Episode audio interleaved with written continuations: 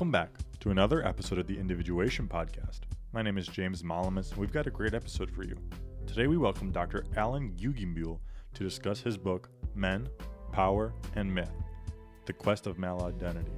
In this episode, we will go over the first chapter and introduction. It's a great discussion, and we can't wait for you to hear it. If you enjoyed the Individuation Podcast and want to support, make sure to rate the podcast five stars on iTunes and wherever you get your podcast. So, without any further ado, Dr. Al Samarrai, take it away. Welcome to another episode of the Individuation Podcast. I'm Dr. Lahab Al Samarrai. With me today is Dr. Alan Guggenbuhl. Um, we are going to discuss uh, his book, Men, Power, and Myth The Quest of Male Identity. Um, one of your early books, I think. Yes. Um, it has a foreword by Robert Bly, uh, the poet. And um, you could get these at Abe Books. I was able to get them at Abe Books, but uh, you could try Amazon again. Um, I'm sure if they get enough requests that uh, they'll start carrying it again. So um, part of what we're going to try to do today is I'm going to uh, ask Dr. Guggenbuhl some questions about um, the first chapter. We're going to do the first chapter. And uh, the first chapter is titled The Psychology of Neglect of Men, or Psychology's Neglect of Men. And um, it says that uh, I think you call it men as deficient beings, is how you start out. And what I wanted to say is, I wanted to read a little bit from here. Um,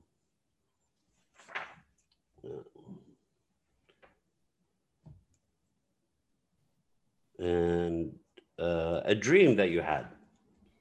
So on page 13 of the bottom paragraph, um, you say, I am reminded of one session in my own psychoanalysis in which I discussed a very meaningful dream. In the dream, I was an inmate at Dachau concentration camp. I was somehow able to escape this inhumane situation after an odyssey over numerous passes in the Alps, overcoming various impediments. I was finally captured again. I was to be shot. But first, the Nazi executioners forced me to eat wood. At the end of the dream, I was freed by the Allies and released in a mountain meadow.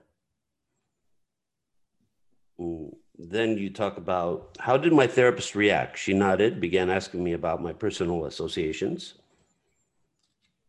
And then you go on to talk about I thought of new photographs from World War II. She asked about the fate of the Jews and the role of my native Switzerland played. My therapist is not satisfied. Apparently, she wants me to be more personal. Straining, I try to co- connect the dream with my everyday life situation. Why am I resisting? Finally, I make a connection to tensions in my own in one of my relationships. The discussion with my therapist is adamantly revealing and worthwhile, but at the same time, I have a curious stale feeling at the end of the hour. The session did not satisfy me. The dream collapsed and became banal. Um, something was taken away from me. Was this kind of psychological work really the right way to reflect about my dream? Tell me about this dream. I think it's an interesting dream. Well, uh, first I have to make some statements, perhaps, sure. to the book, and then I'll uh, talk about that particular dream. I mean, I've wrote, written the book because uh, then, when I've written it, but also nowadays, there was kind of a continuous bashing of men. You know, men the kind of deficient beings. Men have to learn, and gender became very important, and so. And uh, I personally you know, I'm a psychologist, so I went through psychoanalysis, I studied psychology. So I was very much confronted with this notion that, you know, as man, you have to learn to formalize personal feelings. As man, you uh, actually, you repress your feelings often. So we're kind of, we have to learn We have to learn to consider our emotions. We have to learn to be more personal. This was kind of a mantra which I was confronted with in my studies, a mantra which I heard during education and also at the fields I worked. That actually, as a man, you have to kind of uh, acknowledge more the, the personal side of your life, the influence from your family, the influence from relationship. And actually, this is the way I started.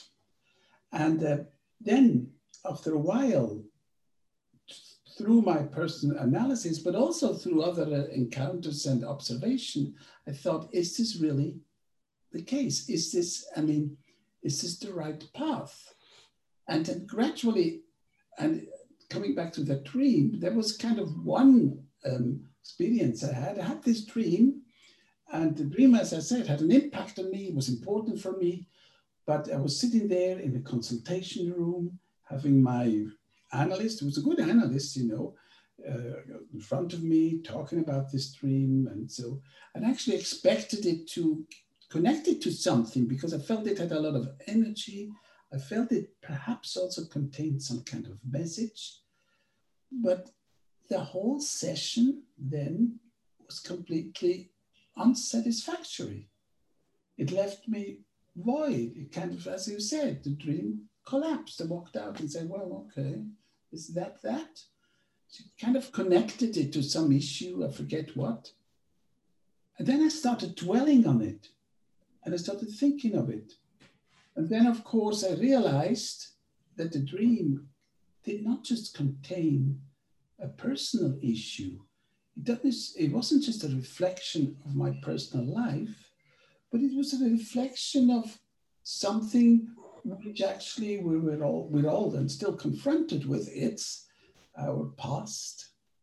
In Europe, of course, with the dreadful past, the dreadful history, Europe destroying itself and building itself up again, this outrageous, outrageous uh, Hitler regime of the Third Reich, and so and the different um, the, the, the, different protagonists in this whole scene, being the nat- National Socialists, Hitler, the party, and then the Allies, and then Switzerland in the middle.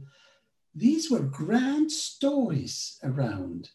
And these were stories which were paramount everywhere somehow. These were actually the basis, the foundation of a lot of our beliefs, the foundation, a lot of our fears. And I started to, when I started to include the, the history, when I started to include you know, what I knew about, you know, Dachau, the concentration park, suddenly the whole dream had a completely different meaning. Suddenly it opened up. Suddenly it gave me some kind of vigor, some kind of understanding. And I thought, well, perhaps this dream is not just personal, but perhaps it's also a reflection of what is around me. Perhaps it's also a reflection of the whole context I'm living in. Perhaps it also contains some kind of elements from not just my personal past, but from the past of, of Europe, of Germany. And uh, perhaps I have to have a broader mind. And that was something um, which actually then in this analytical hour I had started to, started to impress me. And of course, as a psychologist, I thought, well, how come? How come did was only the personal important? How come did you only ask me about my personal notions? What was the story? Because psychology is about understanding human beings. Psychology is about you know uh, uncovering hidden motives. Psychology is about uh, kind of uh, having an idea of one's own plans, future. So how come I'm sitting here doing analysis and all this is kind of not touched? Is it that I'm actually incapable of reflecting personally? Is it that I'm incapable of wording what goes the connections? Is it that? And um, I don't think so, bro. You you could relate personally. Of course, I could. My, relate. my experience of you has always been you're able to relate personally. What Yes. was it about the dream, the way she asked you to associate with the dream that left you wanting? What was that thing that she did? She put it back, she related it to ex- personal experience in my life, towards my then girlfriend, towards, um, I forget, you know, some kind of, uh, I think them parents, you know, uh, identifying something as a, a boss. I forget, but that's the way she talked. Oh. I exact. So she talked, well, this must be represent a symbol of your uh, work situation, Dachau, symbol of my work situation. And this uh, escaping through the Alps must be kind of uh, uh, signifying that you're trying to cross borders, get somewhere else. And so, so it was all personalized. Of course, it was my personal dream, but I think my dream was also a medium. My dream was also containing something which was not in a sense personal that it has to be can be understood with person metaphors with, with in relation to my individual life but which might be only be understandable in with relation re, when you relate to the broader context of the psychology of a group of a nation or um, uh, what I would later call it the mythology. That's actually what actually put me on that. So the, the, you said I wanted to um, cover some of this. It's very interesting. You said the insidious power of the consulting room, which I found very inflammatory, but it's uh, fun. Um, you say uh, on page 15, I have posed the question of whether psychology has failed to grasp what is essentially male. To answer this question, we need to examine the manner and style of psychotherapeutic work. Where and how, with whom the men of psychology did their work influenced the conclusions they drew. So you were talking about uh, Jung and Freud um, as you go on in the page. Um, and you say we have to take into account down the page, we have to take uh, into account the nature of this place where the analytical work occurs. The setting influences, we think, and contributes to how the soul manifests itself. We have to relate to Freud and Jung's insight, as well as those of psychotherapy in general, with this place of meeting. Next to the secrets of the unconscious, intimacy is the subject of the consultation room's exploration. What the founding fathers of depth psychology observed was colored by the place and the ritual that they chose for their work. The personal encounter of two human beings in a closed room served as their medium for the investigation of the soul. Behind a closed door, the patient and therapist sit opposite one another, or the patient lies on the couch while the analyst sits behind him on a chair. The therapist directs his attention to his patients, listens to his problems, and tries to feel his way into the patient's situation. The therapist attempts to understand the patient, to emphasize with him um, and explore with his understanding and empathy the background of the patient's problem and difficulties. Why does he suffer from self doubt? What do the anxieties, attacks, or sense of alienation mean? Together, they arrive at the conclusion. Usually, they seek a consensus and develop um, thereby a story that is true for both of them. Through his personal contact with the patient, the psychotherapist discovers the source of the patient's suffering and guides him to healing. So, and then you, you go on of what happens in the consulting room. But um, tell us about what you're thinking when um, you're talking about the forefathers and how they started psychology and how um, their psychological method um, started to influence um, the way they viewed uh, the feminine or masculine aspect of psychology? Well, let me start like that. You know, Freud, Jung, and others actually, 100 years ago, more than 100 years ago, actually, they're in the way of discovering something very important. And they were actually in the way of trying to decipher soul. I call it soul. I think the expression soul is not so, it's a good expression, meaning some kind of energy which actually re- manifests itself through images, pictures, which energizes ourselves. So it's a, they're actually soul searchers. They search soul, and that was actually the basic uh, notion. They were trying to find out what is soul. Now, soul expresses itself in different settings, in different surroundings. And I think that's very important to know.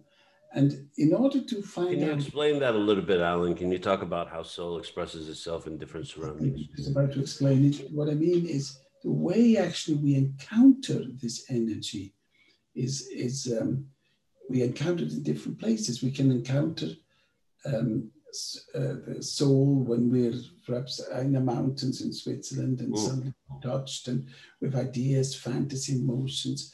We can encounter it when we, you know, on different different ways. But I'll explain that part. But when we soul is often contained also in cars, for instance. Uh, especially uh, men, they, they, they make the development development through cars. I remember once visiting someone in the United States, and it was was not in the East Coast, not in the West Coast. It was near St. Louis, and uh, he invited me, you know, to and came to. And it was a man, and he um, uh, it was a couple I actually met, and uh, we were uh, was received, and he said, "Oh, hi, hi, yeah, great to meet you," and so, and he didn't talk that much, you know. She she talked about you know what you're doing, what they made, and uh, he was actually more or less mute, you know. So oh, yeah, so we want to be here, and so you know, yeah, you have a good trip, so you know, the usual. That's what he said. And then afterwards, we stood in the garden, and they had a big, huge garden, and I discovered a Chevy in the garden, an old Chevy, which with no number plates and so. I said, what, "What's uh, what's a Chevy?" He said, "Oh well, that's actually the second car I bought." Mm. So he walked to the car, and then he started relating how he bought the car, what he invested in, what he experienced with it, and then he said, "You know, what was he made that made made out with someone in the car, and then he had another car." Mm. Huge. And So he had another car, which was then a station wagon somehow. So the car was in the middle of the garden. Yeah, but it was, it was a huge garden. I mean, it- Yeah. it's, it's Uh, He was using it like a, a Yeah, like the part of the garden.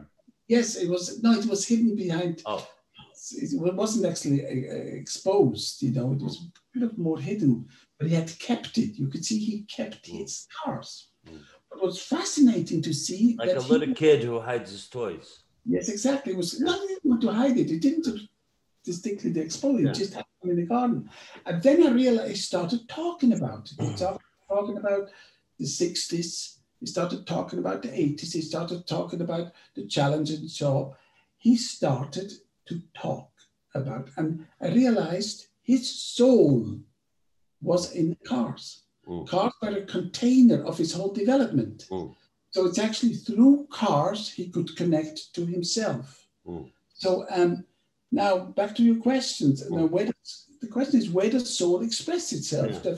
For our, our fathers of psychoanalysis, Freud, Jung, they were trying to decipher soul, but they, of course, worked in a consultation room Mm. worked vis-a-vis someone, you know, um, encountering, sitting there. So it was a very intimate place. Mm. It was a place where actually looking each other in the eye, seeing each other, being related to someone was of prime importance. Was actually the way you approach someone, and uh, also, you know, then the whole. And I think this influenced it. So the ritual, which was chosen by Jung, Freud, is a ritual which is very much focused on the personal history, on where soul expresses itself in a personal history. Mm. It wasn't a setting, you know, uh, Freud didn't go and look at, well, there were, there were cars. With Jung, with Jung, there were a lot of cars. Mm. They didn't go and um, look at different cars. Mm. One, just on the sidelines, uh, which is also interesting, which one doesn't know about Jung. You know, Jung was very fascinated by sports cars. Mm. And he loved going, driving a sports cars, especially after it rained, because he loved driving through puddles and kind of uh, soaking people who were pedestrians. he also had this fascination. So, but it's completely. I did, yeah, I didn't know that. That's interesting. They don't talk much about that. About sports cars. He chose completely another path. Mm. And I think for those times, it was okay, it was fine, it was understandable. But what actually then happened, What psychology started to be defined by a certain setting, personal encounter, you know, uh, metaphors, narratives from the past, you know, parents, and suddenly also parents became important, Mm. child became. important. I'm not saying that that's not important. Mm. It is important, Mm. it's, of course, and it's also decisive and also has tremendous influence. But there's another aspect. Mm. The other aspect is what I call myth. Probably now we would call it a bit different, but other actually the way soul expresses itself in other settings. Cars is one example, but you know it's also history. It's Sports, um, sport. uh, going going out with a group of men to have a drink. Um, Maybe that's a- conversation changes itself. Um, so the activities of uh, m- the activities that males um, feel free in to express so, uh, if I may, um, is not the same as sitting in the consultation room, which is Absolutely. much more intimate and much more uh, feminine in respects because it was not um, uh, it was not it, wasn't a masculine venue for the treatment of uh, the male client Yes, it was some kind of it's a setting which also what I'm saying is the setting defined the content of what was talked. The setting defined the, uh, the images which emerged. This is psychological. It, that was defined by the second setting. I mean, nowadays we know that. There's, as you know, there's a lot of research showing Yeah. that the way people talk is is from the concept. So that's actually what happened to yeah i mean the way we work with kids we work with them uh, outdoors now we work in different settings because this is what they need to express soul I think that we express self not there, uh, but actually, um, so um, then actually, this was the notion, the focus, and also, of course, it was mainly women they worked with, Mm, and especially Jung. He, he was actually concentrated on women, Mm. and his, his whole psychology. I think he got very much influenced by. Uh, he was actually studying, exploring a psychology which, in its tendency, only in its tendency. I mean, I don't believe in fixed gender Mm. Stereotypes. In its tendency, um, was more attractive to women, yeah and um, Well, know, that would make sense because he he would have he would have been informed uh, of the psychology, informed of um, the way the psychology was unfolding based on the uh, clients that you are treating. So when I was in um, when I was studying in Chicago and I was working in a place and I was working with disturbed kids, I was informed of soul through the disturbed kid. So I was formed by their disturbance, by their environment, by um, the way they perceive the world.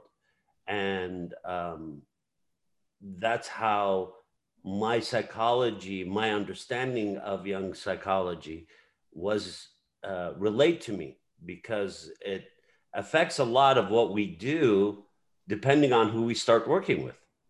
Absolutely. And it's very interesting, you know, because I think both Jung and Freud, they had a kind uh, what's the word, hinge, got a, an intuition that actually there's something else because Freud started, you know, developed his Oedipus complex, Yeah. you know, the myth of, he started quoting myths Yeah. to understand the individual psychology Mm. which is a very interesting step.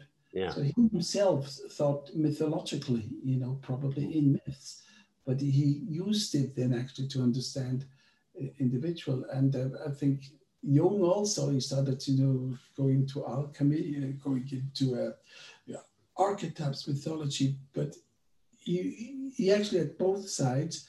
But I think the, the, he didn't do the step by thinking, wait, we have to make maybe refocus a little bit. Human beings are not just primarily determined or by their individual stories or psychology, but the whole mythological surrounding. Mm. It's also a tremendous. So, so his his his book, Totem and Taboo, uh, Freud's book, Totem and Taboo, is his dream of creation. Yeah. And in the dream of creation in the book, and I'll summarize, and I hope I don't, I'm not too far off. Um, basically, what there is an old father who um, all the women in the tribe belong to him, and any son who reaches a adolescent age or starts to um, starts to become a man um, is shunned from the family, is shunned outside, is basically chucked outside, and is no longer able to stay within the family, and cannot um, and cannot be with any of the women. So this happens to all the male children in this tribe, in Totem and Taboo. And they get together and decide to kill the father and in their moment of rage, they um, get together and they're so frightened, so terrified of this Godhead that they basically cut the head off. And then um, they start to have a ritual where they worship the head or ask for forgiveness for um, severing the head of to take back the women and be re-invited into the um, the tribe. So the premise of the psychology is that the male has to uh, decapitate or kill the father to stand in their own. Now, I would say two things. First of all, that was. Oh, we're talking about totem and taboo. So there's. Uh, yeah, yeah. yeah. Uh, Freud, when Freud uh, based his totem and taboo book on ethnological studies in his days, which are nowadays, uh, what's the word, refund, I forgot the right word, which which nobody would hold, which yeah. uh, were outdated. But what is interesting is, uh, and that was a trap. I think Freud realized there's collective dy- dynamics. There's dynamics which kind of are not just about the individual family, but broader, which one has to quote in order to understand the, the development of boys or of men. I think that's that's a, the, the, the, genius side of Freud. He understood that, but he, but it was still kind of tagged in a very in a psychological way because this might be a misunderstanding then you know how do you understand a myth like that? It's yeah. a, story like that. Well it's the myth of creation. well it reveals it reflects the father. It's actually the it's about the relation to the physical father the personal father the influence of the father and you have an antagonistic relationship. And so you really have in order to grow up you have to conquer the father but at the same time you're ambivalent so you cherish him afterwards. So that would be a very psychological way of interpreting. And I think that's what probably, I don't know, Freud tended to, but now we can look at it completely different. You could say, well, this is a story about authority, power, about dynamics, you know, a story not about an individual, but something which is in society, which reveals itself in society again and again, in groups, which have no personal connection, which have no relation. So it's a, a group. So you, the father could be an institution. You work at an institution. And in order to uh, achieve something you want in an institution, you have to kind of uh, kind of redefine the whole power issue. You have to, there's a power struggle. You have to kill the ideas or the basics of the institution, but at the same time, of course, you have to connect it through cherishing it. So it's not actually about um, just you know the personal development, but it's also about how, especially men, behave, bring themselves in to a collective institution, a collective uh, body or entity. That's actually, it was interesting. This is kind of a dynamic which um, reveals itself again and again in young boys. They search for a father, but not the father as a representative of, um, uh, of the family, but a father outside, and start to use the codes. And uh, I, I, give you an example, which I just had to, uh, three days ago, which was interesting. Uh, parents, parents, and the father uh, of a 15 year old who was behaving outrageously in Zurich kind of a, and um, he came to me and it was a very, he was a social worker, he was very um, considerate, very reflective. Mm. And he said, and you know, his mother was there and he said, I don't understand this. I just don't understand this. My son was beaten, attacked someone in the schoolyard, beat him up because the other one had said, Your mother. Mm. You know, and now your mother, we call it Didi Mutter. Um, now, this is a code among certain ethnic groups in Switzerland in order to legitimize yourself to have a fight. Yeah. It's a provocation, mm. you know, big provocation. Then you have a fight. It means you insult, you've insulted my mother. Mm. Now, what is fascinating, this is something which is completely, this provocation is not linked to the actual mother. So yeah. it's, it's a, wording, a word or a provocation, a verbatim, which serves as a provocation, which is, is actually has its meaning from a completely different setting, from the setting of a collective dynamics where this is kind of a someone that's the super chief and then the, the opponents and then that's where it's used. This father said, This is bizarre. My son would never fight for the honor of his mother. This is, I mean, he doesn't care. But he kind of entered the scene, you know, he was joining some kind of collective myth with others and there, this was the specific code. Now, if you had this in analysis in therapy, this boy, and he said, why do you fight for your mother? I mean, do you want to protect your mother? You're completely off the track. Mm. It's not about that.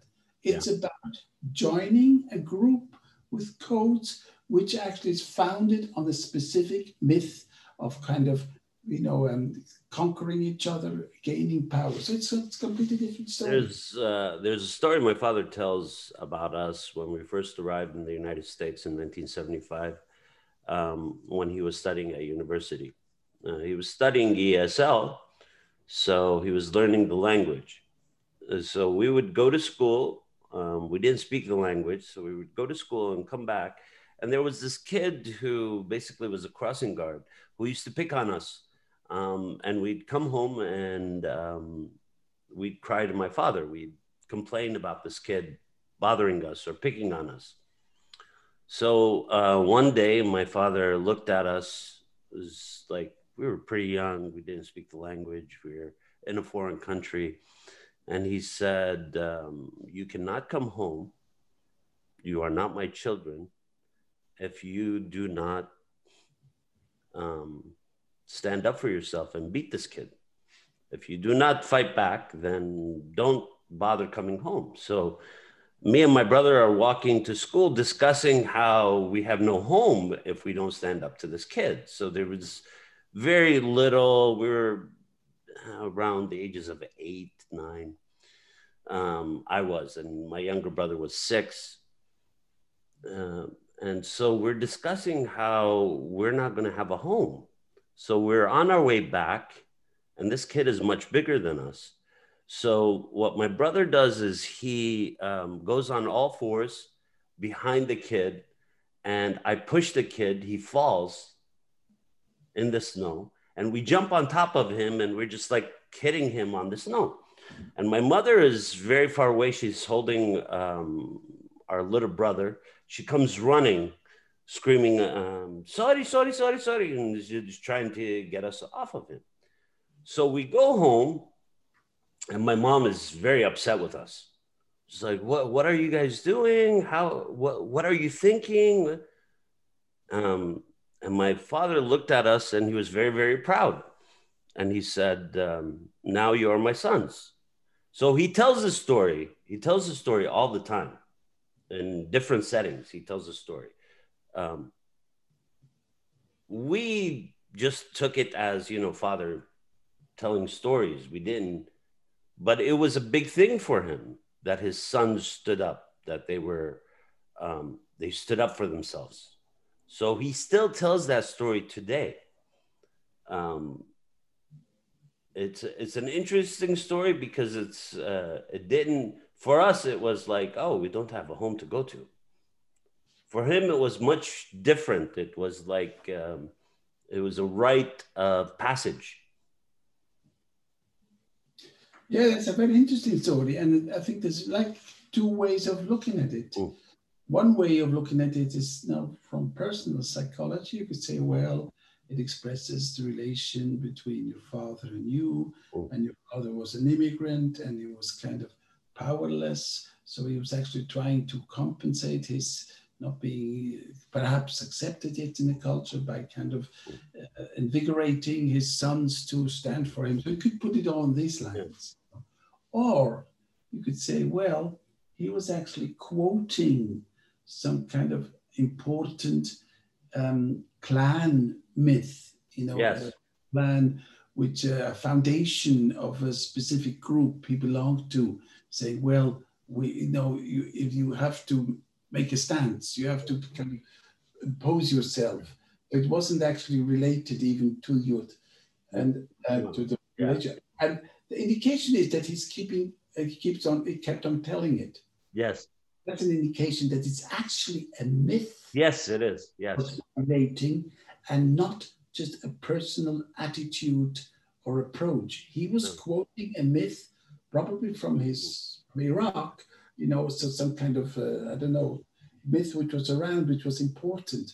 You know, that's that might have been, but it's not. Well, yes, because he kept quoting it all these years, and it it has a personal aspect, like you said, but it was more of a myth. It was a myth with his his sons involved in it at a young age, and he always um, he always chuckles when he tells the story, like he's um, like there's personal delight in um, the way it unfolded exactly the way it should have unfolded. And i think in the myth in his head um, it unfolded the way so it kind of resonated throughout time that he kept telling the story.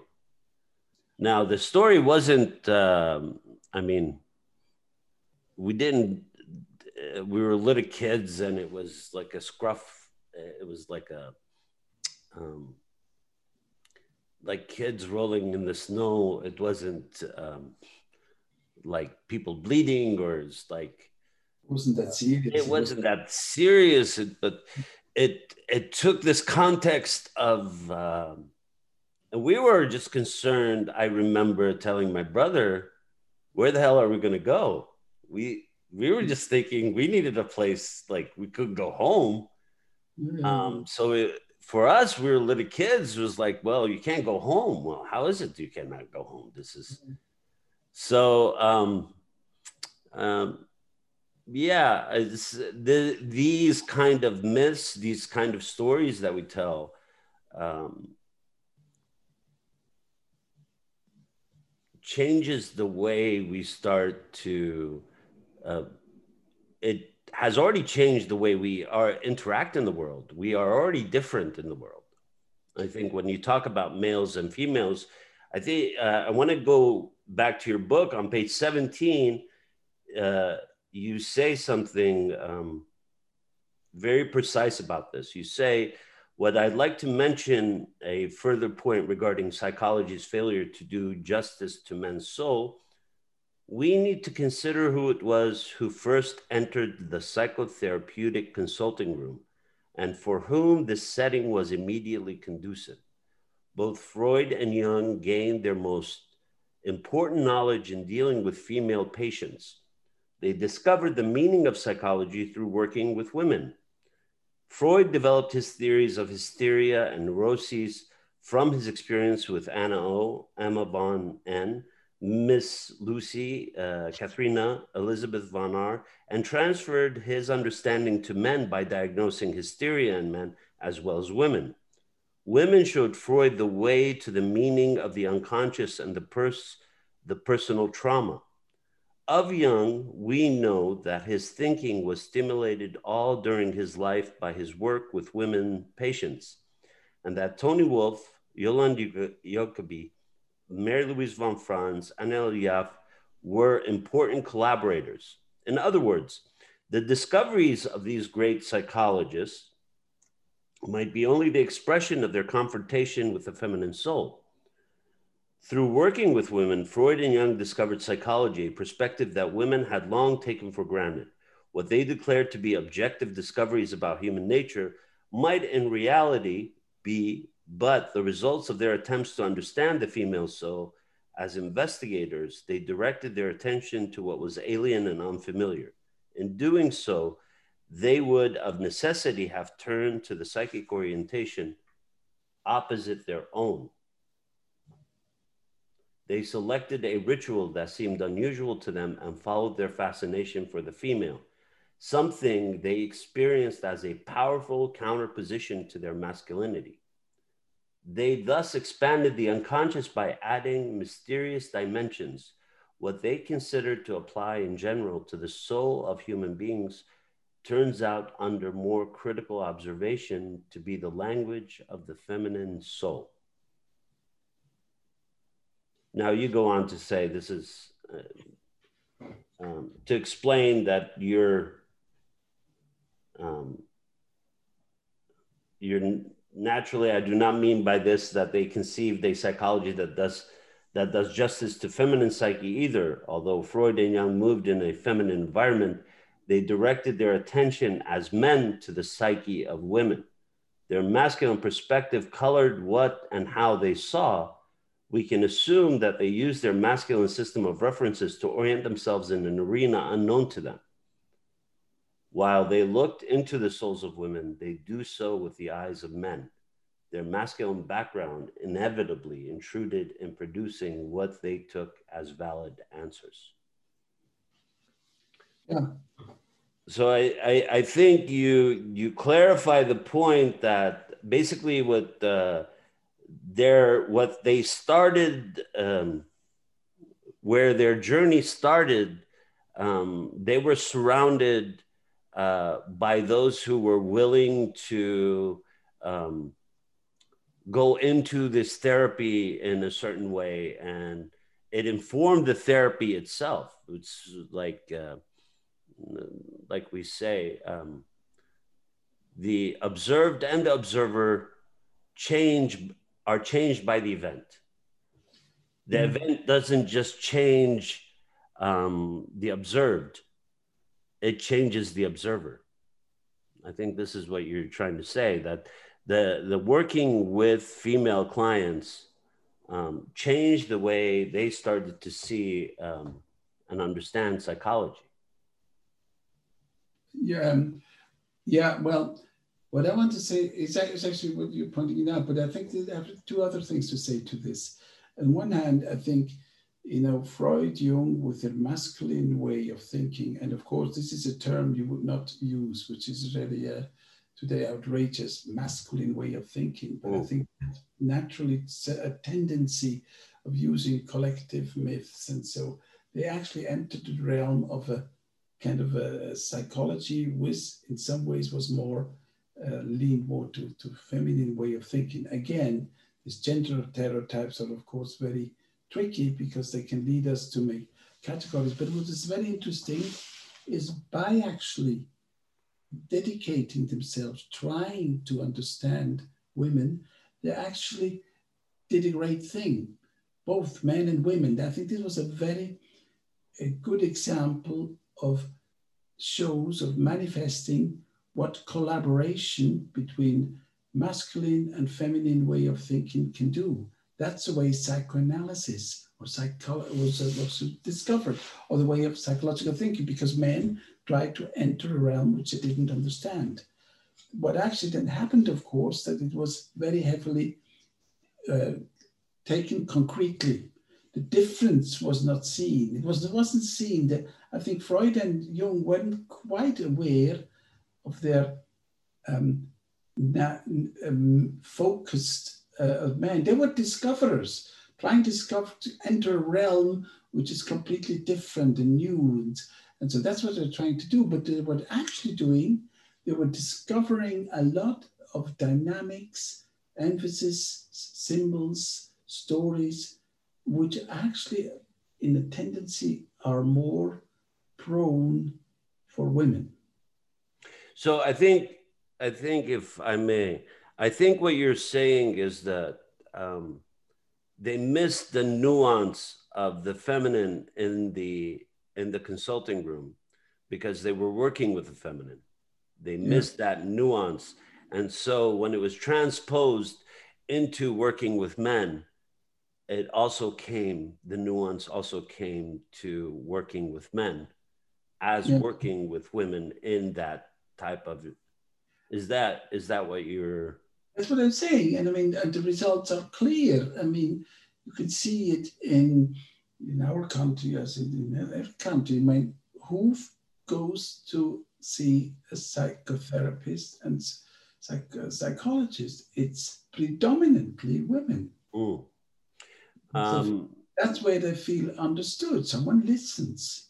Someone doesn't just provoke you know you know, so, so it's the it's the acceptance is the acceptance of the methodology um, that grasps um, certain male clients as uh, too intimate, or it's it, look. There's many different aspects. Okay. Is one aspect is, for instance, trying to understand someone. Mm-hmm. Empathy I mean, these are very valuable tools or whatever to approach you, trying to understand, you listen. But it's something which is not the only way to understand soul.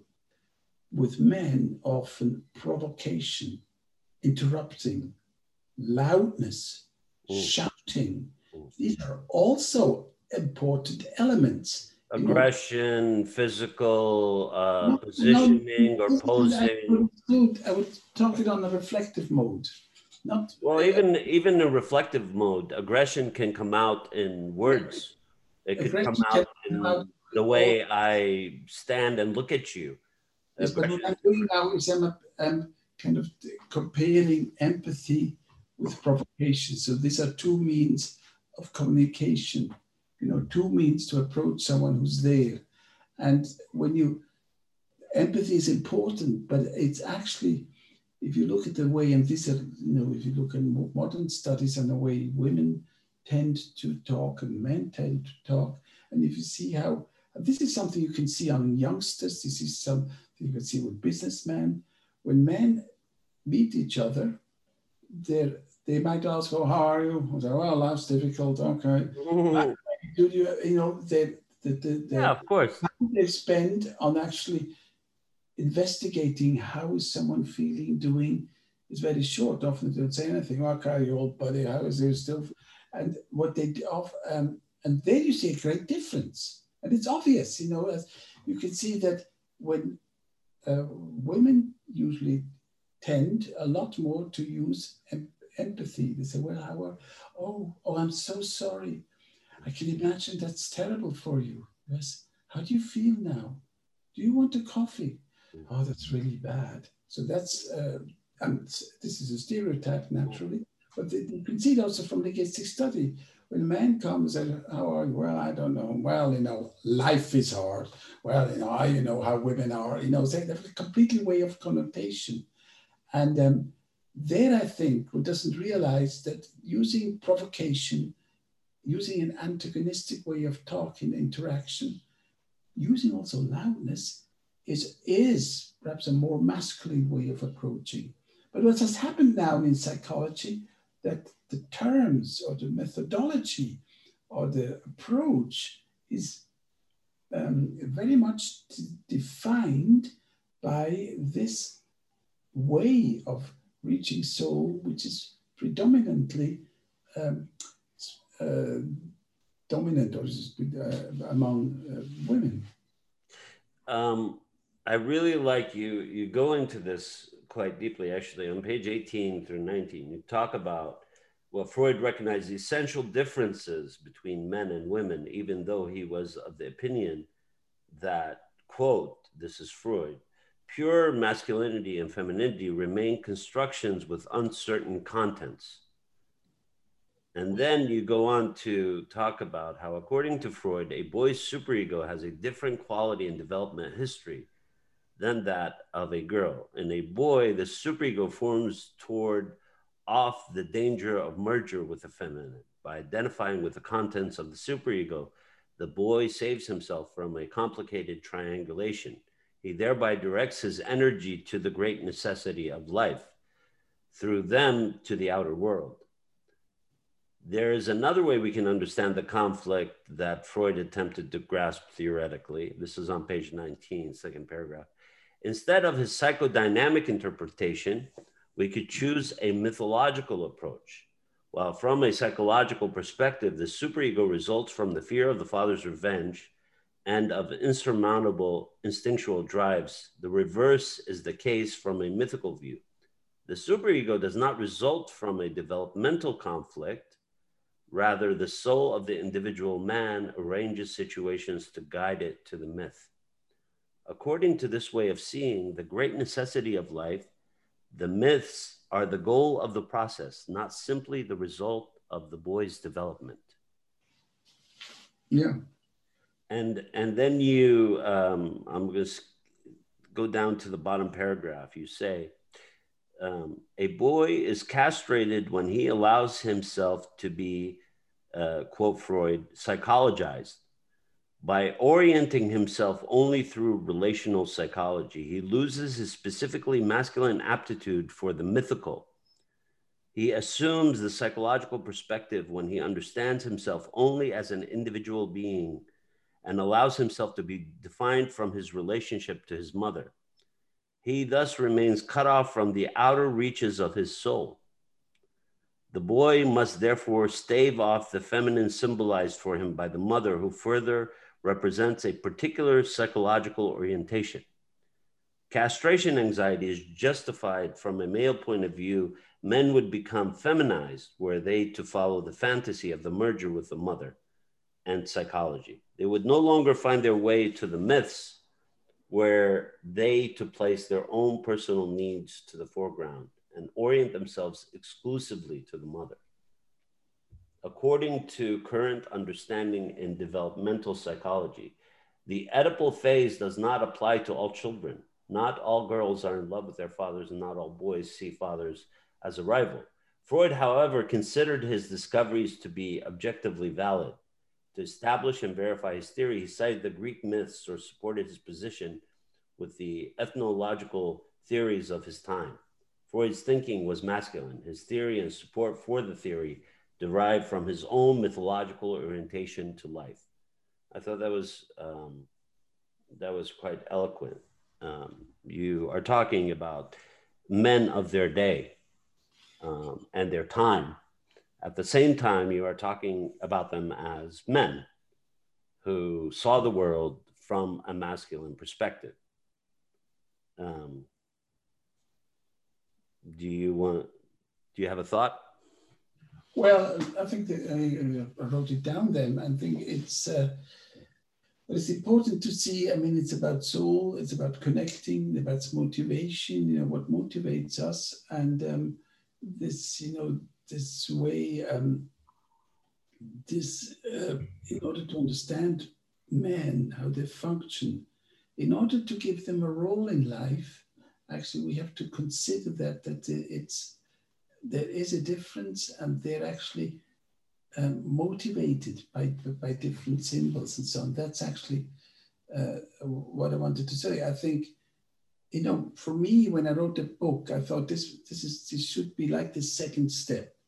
There's a first step where one discovered the psychology, which is more feminine, you know, and then the second step would be one would actually then kind of describe or what actually the, the approach to men could be, because we don't we don't have to we have to. Um, we usually forget that psychology in some ways fails to reach men. I mean, this is something we have to really admit as psychologists. I mean, 80%, I think, of the, the clients are women, and men are usually sent because they fail. You know, they have to go because they have a breakdown, a burnout. And so, or women, somebody tells them to go. They don't uh, Rarely a man goes by his own will and said, Well, I'm so interested to know. So rarely, it sometimes happens, of course, and a lot of differentiated men do that, but usually it's kind of a breakdown when then they go. But otherwise, men. Because it's seen as a deficiency in the ability to be masculine, it's Absolutely. seen as a deficiency to stand up for oneself. Exactly. If you're masculine and you are going for help, that means you are deficient in that capacity. It's an it's a it's where you say on page 21, I am convinced that a man's soul expresses itself in mythical images. And so that's what's that that is the conflict. The conflict is it goes against the myth. But the conflict is a, it's a wrong language. And then it's, you know, if you see all these, if a man is successful is a real man, powerful, then he does not reflect on psychology usually. He might do it very much in private a little bit, but it's not something he really admits and does because it's considered, as you said, it's considered then you're being a failure. And for me, it was astonishing after I've written that book that I was, by whom I was invited. I was invited by a lot of very male groups, for instance, a lot by the Catholic Church Ooh. ministers invited me there. I was invited by the Freemasons. I was invited by groups of men. And they had then heated discussions about themselves, about their background. I also got a lot of men who came then to me and wanted to talk about the myths they followed, the big stories in their jobs, in, in, in raising their families. And so, and then I realized that's where men start to open mm. that's when they suddenly get interested. But they don't get interested and say, well, of course, maybe you in your job, you kind of react to not have being appreciated enough by your mother. And so that's might also be the case, but they, they don't get they don't move. Yeah, you say it here at the end of the paragraph. You say men sense that through psychotherapy, they subordinate themselves to a system and a ritual that does not correspond to the primary language of their souls. Yeah, that's actually what's happening. And I mean, I've written that I think 20 or 30 years ago, quite a long time. And um, in the meantime, I've done a lot of work when I developed mythodrama because of that, because I realized I need we need to develop a psychology which also includes men, which is not just based and focused on personal stories, but also uses the expressions, the metaphors, and the big myths which are around because that's because it's so often also a problem. A lot of men fail because of that. There's a lot of outrageous things happening. I mean, if you look at coming back to the dream, if you look at the Second World War, these were all myths. Yeah. The Third Reich was a completely perversive myth about uh, you know about uh, purity and crazy ideas. And purity is a myth. You know, if you think of an ethnic group which thinks we have to be pure, we have to. Then it was white, blonde. It's bizarre. It's a myth.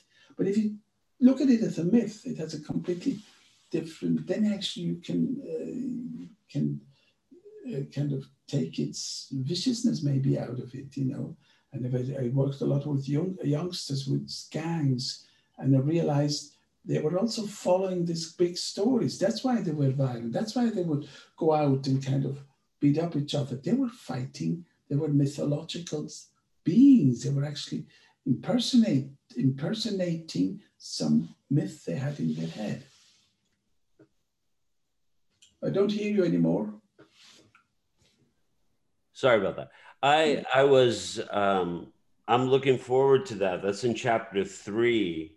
Okay. Um, I I look forward to that conversation because um, that talks about young males, uh, gangs, and identification. I think it's is essential uh, reading for any person who is delving into um, psychology, who works with um, male clients or uh, young male clients. Um, here, um, I wanted to, on page 23, you said, um, the, in the middle of the page, you say the equality myth governs analytical psychology as much as other psychologies. Analytical psychology joined the legitimate collective trend in calling for equal rights for women in society. Psychology presents itself as a science of emancipation of women. The time has come, however, for us to free ourselves of the myth of equality to reflect seriously on differences. If we regard the characteristics of gender only as metaphors for various aspects of existence, then emancipation too will stagnate. If we continue to blur gender differences, those anthropological realities shaping our being, we will miss the chance to develop social structures that would make emancipation possible in spite of clear gender identities. Without a sense of difference, we could succumb to the seductive idea of psychic equality and the, the neglect needed to conceive a language for the male soul. Um, in other words, um, we all become the same creature and we're no longer um, we're we're no longer um, within ourselves we're no longer unique yeah yeah exactly we're no longer unique and we fail actually to appreciate and integrate uh, a difference which is which we also have in soul and we actually we repress or elude uh, different aspects of life. And uh, when I mean of, of, equality, in German you have Gleichheit und uh, Gleichberechtigung. You have two words, and they use always uh, use uh, use two words. Uh, you know, equal rights and Ooh. equality. So I think it's absolutely understood that equal rights, equal chances, and everything. That's something which is uh, goes for men and women. Mm. Equality means sameness. You could call it sameness, and this idea that we're absolutely the same. Mm. That I think is. is I, I, like that term, um, sameness instead of equality, because equality has a political exactly feeling yeah. to it. Sameness is different. Sameness is uh, is a washing out of any kind of distinct identity for uh, the individual client as if they come from um, if they're male or female or but also where they come from um, culturally where they are raised um, what type of caregivers they had who raised them um, yes. how did they experience the world how did their society and group experience the world um, um, you uh, talk about um, Switzerland and the Alps, and um, geography has a lot to do with our experiences of the world. Um, if we live near the water, if we live uh, near an ocean, if we live in the mountains, if we live uh, in the jungles, if we live in a city, if we live, you know, so all these things affect us in different ways. I think this is part of the point. This is uh, so. This is our introduction to um, the first chapter um, of Dr. Guggenbühl's book. Um, so we're just beginning to kind of uh, get dangerous. We, okay. we, we, yeah. we haven't gotten dangerous yet. We've been sidestepping danger. In uh, the second chapter next week, uh, we are going to talk about vessels for nations, myths, culture, profession, and family. The tension between mythology and psychology um, in Dr. Alan Guggenbühl's book. Like I said earlier, if you are interested in following along as I um, go through the book and try to highlight some of the arguments that are being made, um, of course, uh, as Dr. Guggenbühl said, this is a book that's 24 years old. So there is, is some uh, things that need to be looked at, or if he was doing it again, I'm sure he would re edit certain parts. But if you are interested in following along, um, AbeBooks has it. Um, if you ask Amazon enough times, they should uh, get it back in their stock. And uh, with that, I would like to thank uh, Dr. Alan Guggenbühl for um, coming on this journey with me to um, look over his book, Men, Power, and Myth The Quest for Male Identity. Um, it sounds uh, more masculine than it is. I know this man for a very long time, and um, with that, I would like to thank you. I am Dr. Lahab Al Samarrai, um, and today we are going to dis. Um, today we discussed our first chapter, and next week we will go to our second chapter. Um, Dr. Guggenbühl, thank you for your time. Um, do you have any words to our listeners? Anything you want to say for today?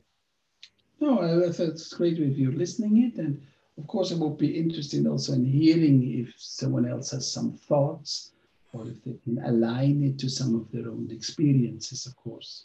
But, I am pretty sure we will have feedback. I look forward to it. Um, thank you again for today. Thank you for tuning into this episode of the Individuation Podcast. We hope you enjoyed hearing from Dr. Guggenbühl and Dr. Al Samarrai. We would also like to thank Alan for taking his time to join us. We hope you enjoyed the first chapter from Alan's book, Men, Power, and Myth The Quest of Male Identity. Tune in again next time to the Individuation Podcast for another episode soon.